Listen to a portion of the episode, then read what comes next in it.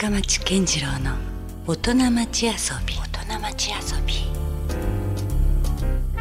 えー、先週に引き続きまして今夜もスタジオに遊びに来ていただいているのは ピーツーアンド アソシエイツ株式会社の代表取締役社長田坂豊次さんです。今夜もよろしくお願いします。はい、よろしくお願いします。まあしかし先週はちょっと私も驚く話がいっぱい聞けましたねもう将来的にはペットショップがなくなる世の中が来たらいいとかっていう話まで行きましたようにですね、はいはい、かなりその今ペット業界の中でも、まあ、トップリーダーだと思いますけども、どんどんどんどんこう変化していっているというお話がねたくさん聞けました。で, でも実際やっぱりこう社長ですからね、肩書きは、はい、やっぱお忙しいでしょ普通に考えて。いやそうでもないですよ。そうですか、はい、何もやってません。やってないことはないですよ。いやいやいやいや、それはもうそういうふうに見えるだけですよきっと。いやないですねそうですか、はい、あでもそれねぴったりの今夜テーマかもしれないです、はい、というのは、はい、今夜はですね、えーまあ、先週はお仕事の話をお伺いしましたけども、今夜はちょっと遊び、はいの部分ですね、はい、いやより田坂さんのプライベートなお話をちょっとお伺いしたいと思います、はい、えーまあ、そういう意味ではどうですか、あの何かプライベートな時間帯で必ずこういう趣味があるとか、こういう遊びが大好きだというようなことってあるんですか。うん、あのまずですね、うん、その最大の遊びって何だろうかと思うと、うんうん、まあ、これ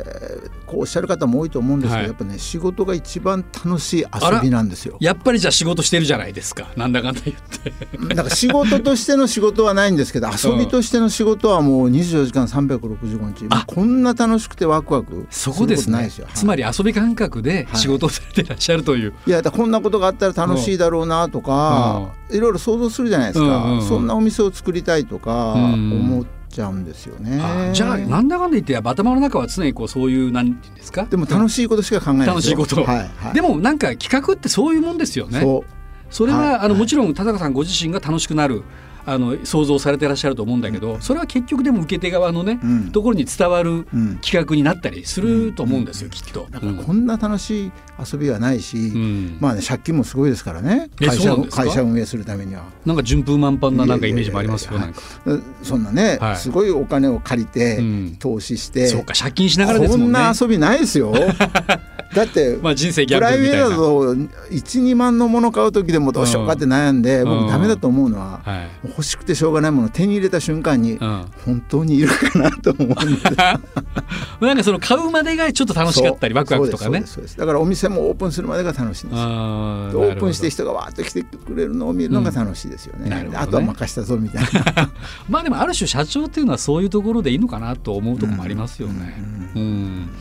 いやとはいえですよ、はい、今夜のテーマは遊びなんで、はいはい、何かこうその直接仕事と関わらない部分での何かリラックス法だったりとか、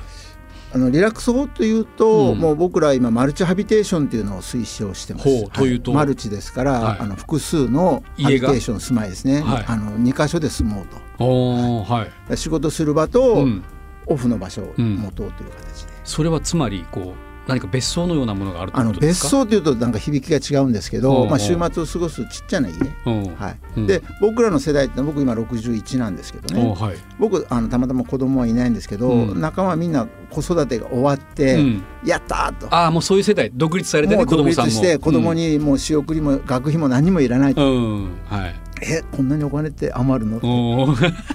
まあ、ある種そこからが第二の人生と言ってもいいですよね。そうそう、だから第二の人生で一歩間違うと夫婦間の会話がないとか、だからペット飼うという方すごく多いんですよ。あ、なるほど。子供がいなくなったからペットがいるとペットはかすがいで共通の話題が出るって、ちょっとうちもそういうとこあるかもな。いやいやいや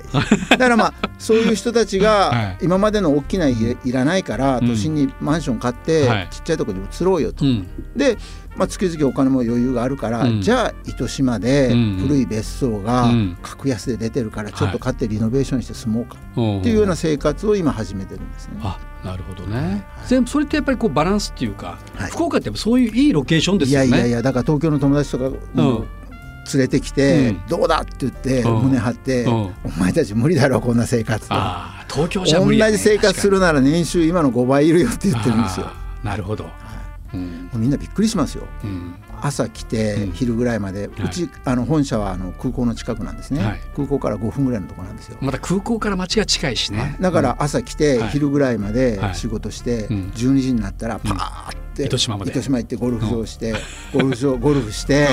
夕方戻ってでちょっとなんか食べて最終便で返すんですよ、はい、うわ信じられないって言ってますよ。いやそれは確かに東京の人の感覚からすれば夢のような話なんでしょう、はいはいうん、だからそういう生活をできるっていうのは楽しいです、うん、で、うん、糸島の家は本当ちっちゃいんですけど、うん、実はこれはあの店舗をやってもらってるデザ、デザイナーさんとか、うん、今の僕の家なんかもずっとやってもらってるんですけど、うん、ふたりで検討して、うんどこまで小さな家が作れるか、うん、もう必死に考えたんですよ、うんまあ、ふたりでいいわけですもんね。そうそうそうふたり、うんはい、で、うん、外はあるわけだから、うん、人招いて、うん、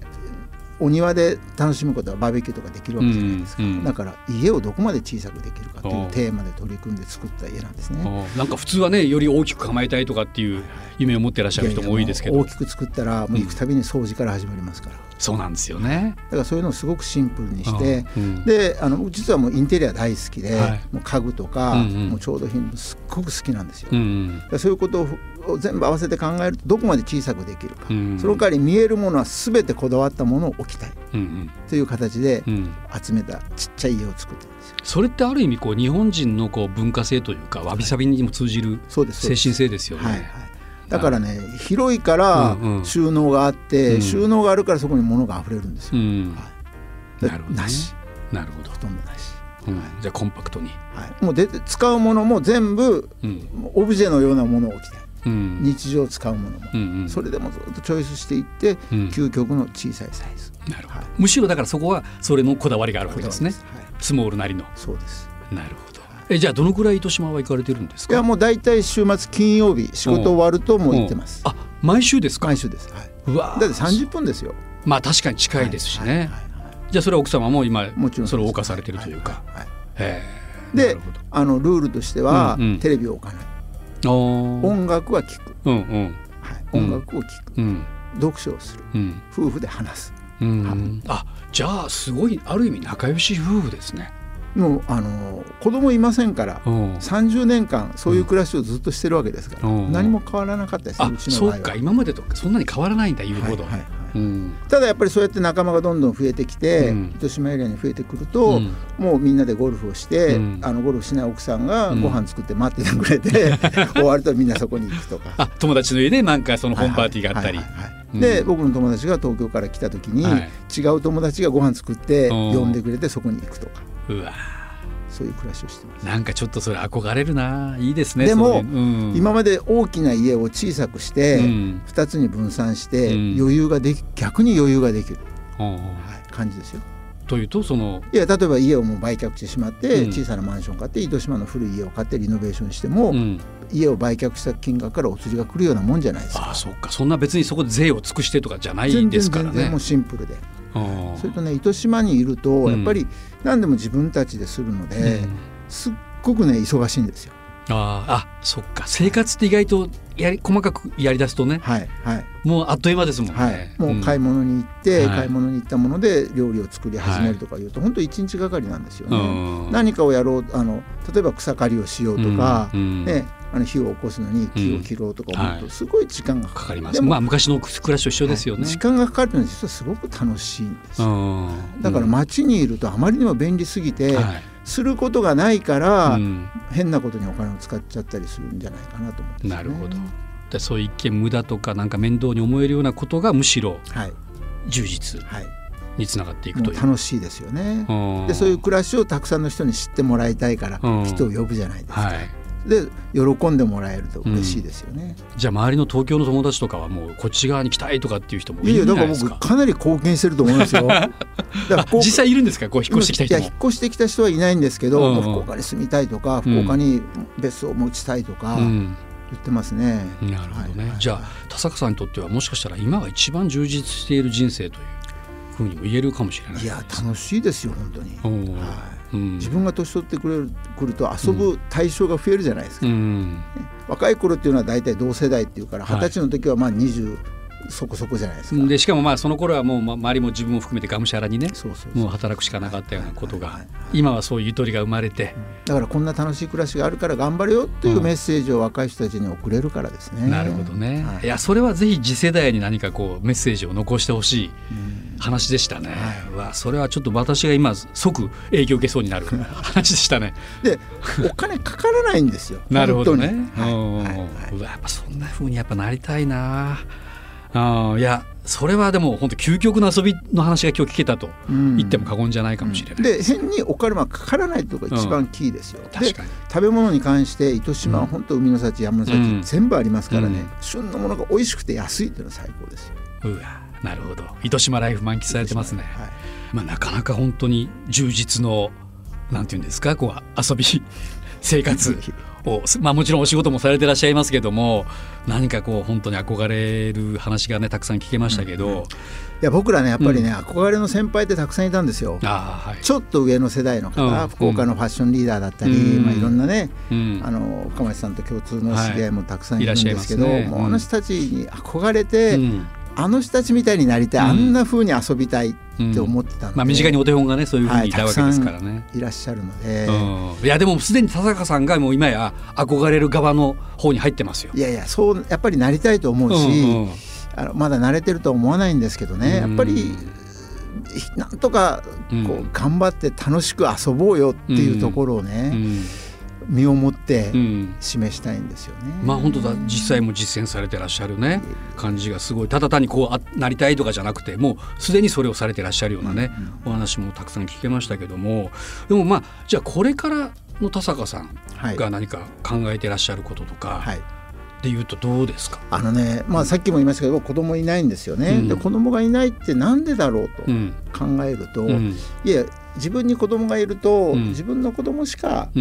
気にしないけれども、うん、子供がいないっていうことは、うん、その会社のスタッフを含め、うん、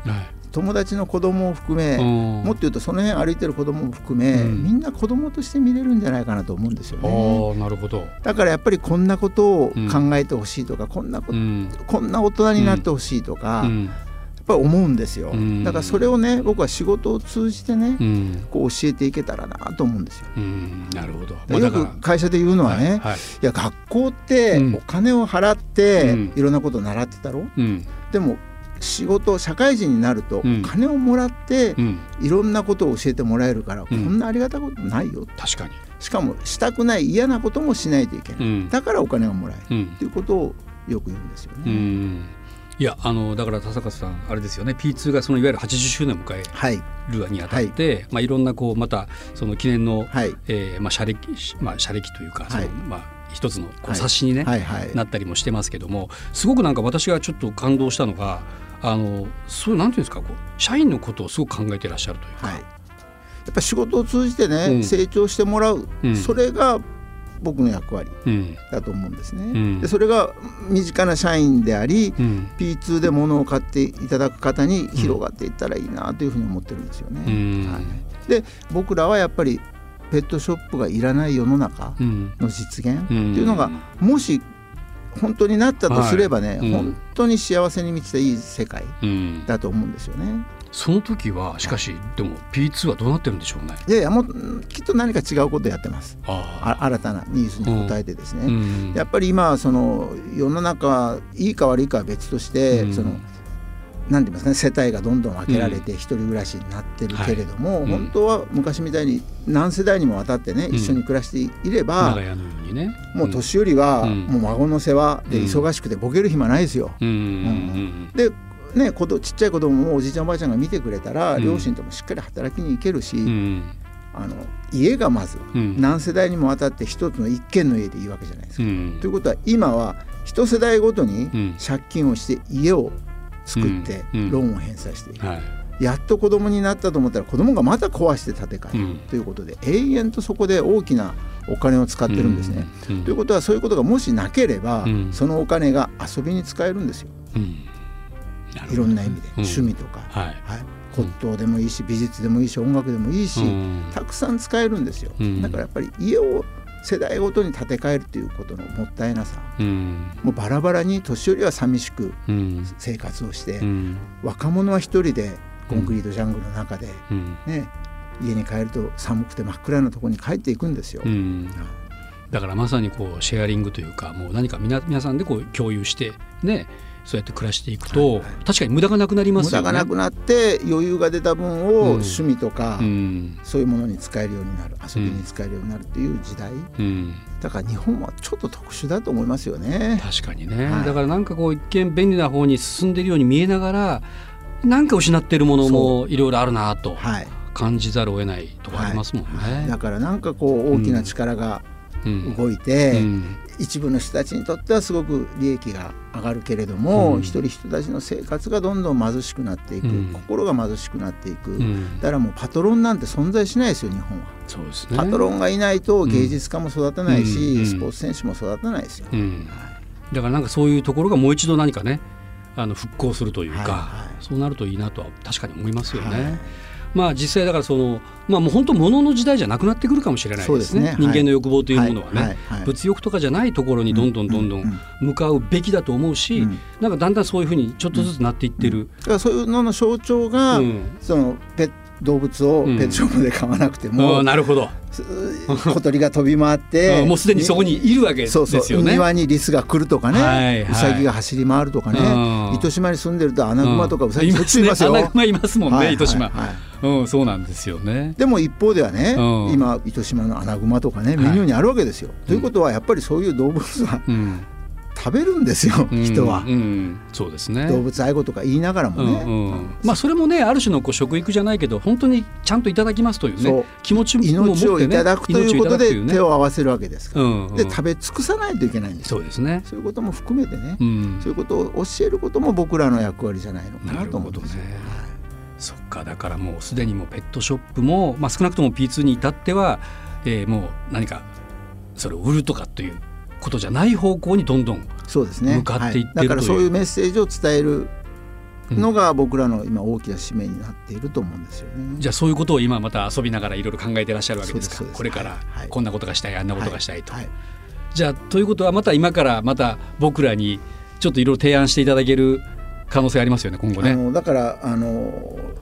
ライフスタイルというかね、うん、生き方を何か提案する、うん、だからその大きな要素が例えばさっき言ったマルチハビテーション、うん、はい、あの頑張るときは都心で頑張るけれども、うん、週末は息抜きで人間らしい生活しようよみたいなことを、うんうん、まあ、今の段階ではペットも含めてこう提案できていったらいいなというふうに思いますね、うん、なるほど、はい。じゃあそういう動物が身近にいるところからそう学ばれたこともやっぱ結構いろいろたくさんありますよ ね, すね、はい、やっぱりね今、うん、あの寿命も長いし、うん、人ってなかなか死なないじゃないです か, 確かに。だから人の死に目に直面しないんですよ子供が、うんうんうん、あの感性豊かな頃に、はいはい、ね、あでもペットの場合はちょっと寿命が、ね、短かったり間違いなく寿命が短いので初めて命がなくなることに立ち会うのはペットなんですよ、うん、そっか、子供にとってもそういうことがあるのかもしれないですね。僕も二十歳の頃に、うん、さんさいの時に誕生日にあのもらった、うん、ワンちゃんが二十歳の時に亡くなったんですよ、じゅうななさいで、あ、はい、ショックで学校行けなかったですもんね、うん、はい、そんなことがやっぱね、もしペットを通して学んでいくというか、はいはい、そういうこともありますね。だからペット以外で死に直面しないですよ、うん、今の子供は、うん、なるほどね、はい、でもそこはやっぱりとても大事だと思います。勉強というか学ぶ必要がありますもんね、はいはいはい、命の大事さとかも、ね、可愛がってたものが死ぬということがどれだけ、うんうん、ダメージがあるかっていうことですね、うん、ね、こう諸行無常じゃないですけど、はい、いつまでもこう永遠のものではないわけですからね、自分も含めてね、はいはいはい、なるほどね、深いですねこれ。ちょっとなかなかまたちょっとあのなんていうんですか、こう田坂さんの話からまたいろいろ私も教えられることがいろいろありましたね、はい、いやあっという間でした ね, ねあっという間でしたね、はい、なんかちょっと僕も思ったのはその田坂さん の, その糸島暮らしをね、はい、ちょっと覗き見したいな。もうぜひぜひ。あ、そうですか、はい、だからなんかこうその田坂さんの背中を見ることでまたなんか次の世代がね、あ、憧れてこんな風にやっぱり生きようという人がまた増えていくことがもしかしたらまた福岡の今後のね未来をまた作っていくことになるのかなと思って。そうなればねいいからしっかりまだまだ頑張らんといかんなと思います、うん、だし大いに遊んでくださいね、はいはい、そこがやっぱりなんかねあまりにこうビジネスモードばっかりの、ね、そのビジネスマンからはなんかちょっと僕あの違和感を感じることがあるんですよ。だって仕事が最高の遊びですからそうですよね、はいはい、それがもうよくわかりました、はいはい、もう僕もなんかそこを貫いていきたいなというぜひぜひ、はい、思いが非常にこう強くなる、そんな田坂さんのお話でした。そして ピーツー に関してはですね、あのまだより詳しく知りたい方はですね、えー、ピーツー であのネットで検索をしていただけると、まあ、ホームページとかもありますから、 あ, あとインスタとかフェイスブックもあります、ね、インスタとフェイスブックもありますか、はいはいはい、まあ、そういうところでですね、情報に関してはチェックをしていただければと思います。またちょっとじゃあ今度はプライベートで、はい、ぜひぜひ、はいはい、お会いできればと思います。お待ちしております。ありがとうございました。どうもありがとうございました。 LoveFM Podcast、 LoveFM のホームページではポッドキャストを配信中。スマートフォンやオーディオプレイヤーを使えばいつでもどこでも LoveFM が楽しめます。 ラブエフエムドットシーオードットジェーピー にアクセスしてくださいね。 LoveFM Podcast。